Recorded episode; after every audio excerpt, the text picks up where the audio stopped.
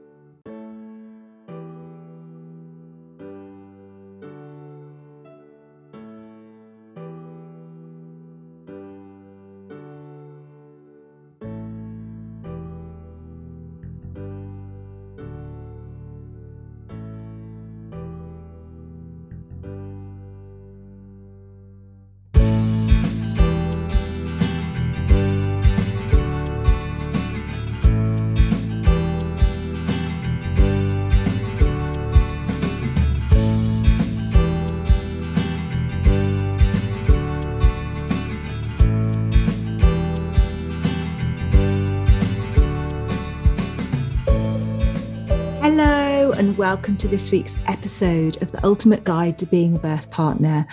I thought it might be really nice to fly solo today and have a conversation with you all about the reasons why you might not choose to hypnobirth.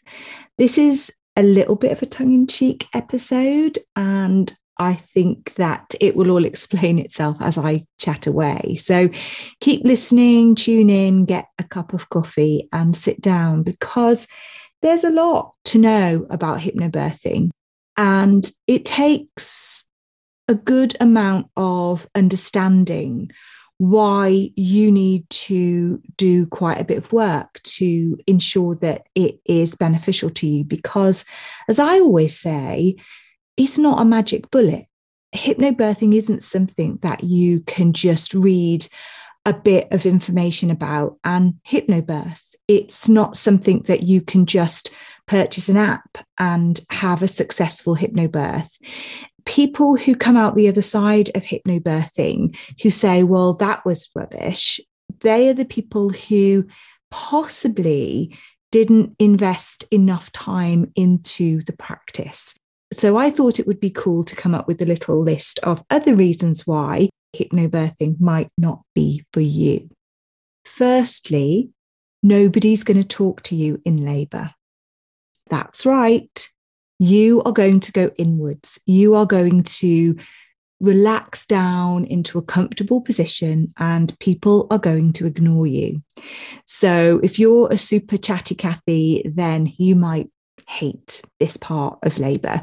You might really, really struggle to hunker down into a nest that you've built for yourself, where the lights are out and the music is playing softly in the background, and you are pretty much doing it alone. You are making the most of the opportunity to go inwards and really try and engage with that mammalian brain. So, if you're the kind of person that really, really hates being in your own skin, in your own space, then this might not work for you. So consider that idea. My advice, if you feel that you might struggle is to practice. The more you can practice, the easier you will find being able to switch off your thoughts and get into a really calm and relaxed state.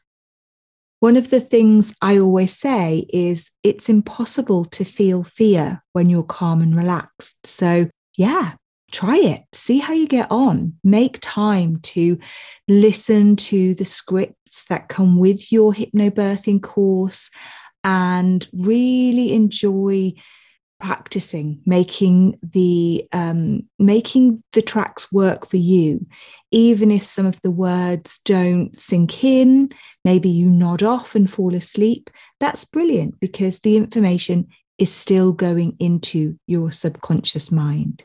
So practice, practice, practice. Get your birth partner involved, or if you are the birth partner listening, then you want to make sure that you encourage time each day or as many times each week as possible for this relaxation work to take place so that your partner can truly understand the meaning of relaxation and calmness. Right, what's number two? Well, you cannot control labor and birth. So, if you are a control freak and you don't want to make any changes in preparation for your birth experience, then you might hate the idea of releasing control. So many couples want to time their contractions and analyze them. And this is really not a great plan. By connecting with your body and mind, you don't need to time your labor. You don't need to analyze it at all. Do you think that that would work for you? Someone who is able to truly switch off their thinking brain, someone who is able to stop processing and trying to control what is happening to your body. One of my most famous sayings is never chase your labor. And that's because it is really, really normal for us to want to think and overanalyze everything in our lives. We are so used to being in our minds, thinking all the time, setting dates in advance, planning, controlling working out the right length of time to do something, following recipes, whatever it is that we do, we do it with our conscious minds. We are learning new things all the time, and it's wonderful to be able to live our lives in a way that helps us to progress. But when it comes to birth, there is no way that we should be in control. We have to truly let go of control. So if you know that you're going to struggle with elements of control, then maybe hypnobirthing isn't for you. But on the other hand, it would be a really useful tool for you to practice because if you can learn to let go of some of that control, what you'll find is it will serve you really well in your parenting journey, being able to understand how raising children is also about relinquishing some elements of your control. Your baby doesn't come with an instruction manual, and you will need to be guided by your baby in any given moment to go with the flow. So, practicing hypnobirthing in pregnancy actually sets you up for parenting and it gives you some incredible tools that you could really benefit from. So don't rule it out just because you like control. Consider learning it even more deeply because you have already identified that this is an area you need to work on. What's number three? Your birth partners, your midwife, and anyone else in the room might not realize that you're in established labor. This is genuinely something that I see as a birth keeper and doula all the time. Women and birthing people are truly in their power and they are doing brilliantly when it comes to hypnobirthing practice. And so they're so deeply in the zone that people don't realize they're in labor because they're breathing, they're relaxing, they're softening, they're letting go of all their thoughts, they're not analyzing, and they are producing high levels of oxytocin. Their labor is going really well. And so it's normal for people around them not to truly realize that they are in established labor because they're not portraying the typical behavior that you might see on the television. They're not screaming or shouting. They're not crawling around in agony in ways that you might have anticipated that you would witness. It's certainly a very different story when you're supporting someone that is in hypnosis, that is in self hypnosis that they have practiced in the pregnancy, helping them to get into a deeply relaxed state where they are able to let go of their conscious mind completely. So, yeah, think about that for a moment. I'm not saying it would be pain free, but for some people, it actually can be because the way that they are able to really surrender into labor and focus on the tools that they've practiced, many actually wouldn't describe labor as painful at all. They typically just describe it as a sensation that they feel that they know when to increase their deep breathing. And that's as hard as it gets for them. So, yeah, be prepared for the fact that people might not actually believe that you're in established labor. Don't feel the need to have a vaginal examination to prove what you're feeling. You are really just trying to enable the body to do exactly what it is meant to do. And so just going with the flow. And before you know it, your sensations might change and you might enter the next part of the labor process where you might feel an urge to push. And if that happens, then you know you're progressing just fine. And that leads me on to the next reason why you might feel that hypnobirthing is not for you. Because if you've seen women or birthing people holding their breath, putting their chin to their chest, and push, push, push, push, pushing, then you might not find hypnobirthing helpful at all because hypnobirthing is much more about tuning into your body for that stage of labor where you are feeling um, pressure in your bottom, feeling no overwhelming urge to do anything other than breathe until something takes over that you couldn't stop if you tried, where your body is actually doing it for itself, just like vomiting, just like having a poo. You can sit and wait and breathe and relax and soften. And when your body decides that your baby is in exact alignment, that it's ready to give birth, then your body will take over. And that is amazing to watch, to see, and to feel. So if you're the kind of person that thinks you'd rather hold your breath and burst your blood vessels end up with piles, somebody that likes to be guided by an external person who hasn't got a clue what's going on inside your body, then maybe hypnobirthing is not for you. All jokes aside, this is really important for you to realize that no one, regardless of whether they're hypnobirthing or not, should be made to push. You shouldn't ever feel pressure from someone else who has no clue what is happening inside of your body to tell you what to do. Just like the vomiting example, if I was to say to you right now, okay, I want you to be sick and vomit, you would go, well, I don't feel like it. Perhaps I was to say to you that I want you to do a poo right now in the middle of the floor and you've got 10 minutes and I'm going to shine a torch on your bottom every minute and I'm going to give you some guidance as to how to do that. And you have to put your chin on your chest and push into your bottom to produce this poo. And if you haven't produced a poo within that 10 minutes, then I'm going to go in and get it out for you. Well, that might not, you might not feel ready to have a poo.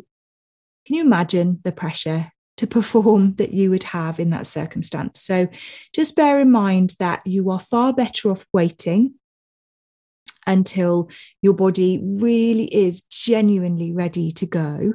And then you'll find your body will take over and do it for you, and you will have very little effort to uh, put in. I think some people believe that you can breathe out your baby. Now, I don't dispute that that's possible. I would say that for second and subsequent babies, that's even more likely to be the case.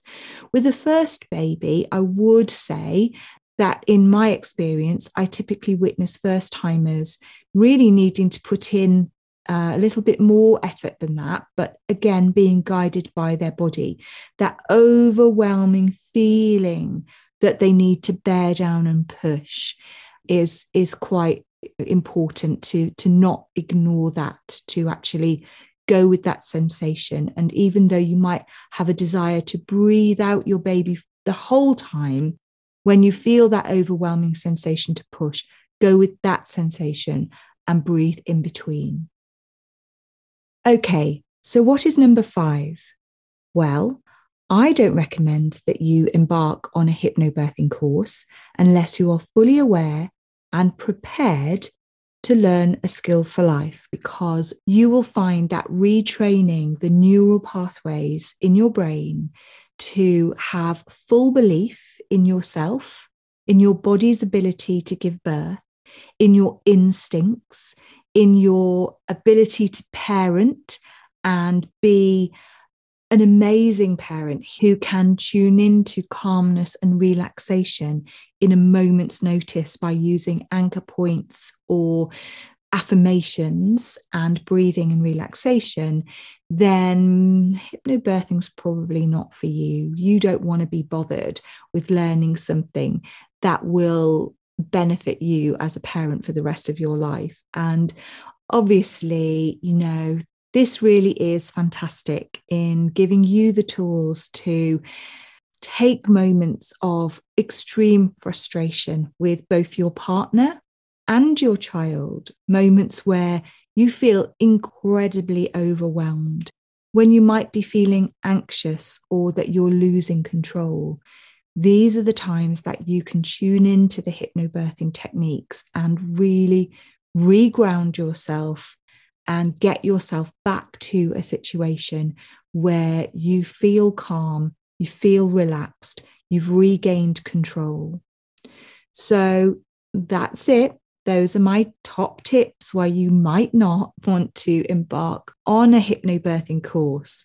Because at the end of the day, if you don't want to be calm and you don't want to be relaxed and you don't want to have an easy, positive birth experience or parenting journey, then perhaps you need to avoid all elements of hypnobirthing altogether. I hope you have enjoyed my cheeky list of five reasons why you should avoid hypnobirthing. However, if I have inspired you to take the time to make sure that your birth is the best it can be and invest in a course, do look in your local area, find someone who is experienced and knowledgeable about birth, or you are welcome to join me on an online course by looking at my website, www.birthability.co.uk, where you will find information on how to contact me and I can provide group courses or one to one sessions. So I look forward to hearing from you and giving you the tools that can support you and your birth partner to have an amazing birth experience. Bye. Thank you for listening to this week's episode of The Ultimate Guide to Being a Birth Partner with me, Sallyann Beresford. If you enjoyed it, please leave a review and don't forget to hit subscribe. If you are on Instagram, you will find me at The Ultimate Birth Partner. Please feel free to follow me for more ideas on supporting women through the birth of a baby. If you would like to purchase a copy of the book that accompanies this podcast, then head over to Amazon and type in Labour of Love The Ultimate Guide to Being a Birth Partner. If you would like to work with me on a one to one basis, visit my website www.birthability.co.uk or email me hello at birthability.co.uk.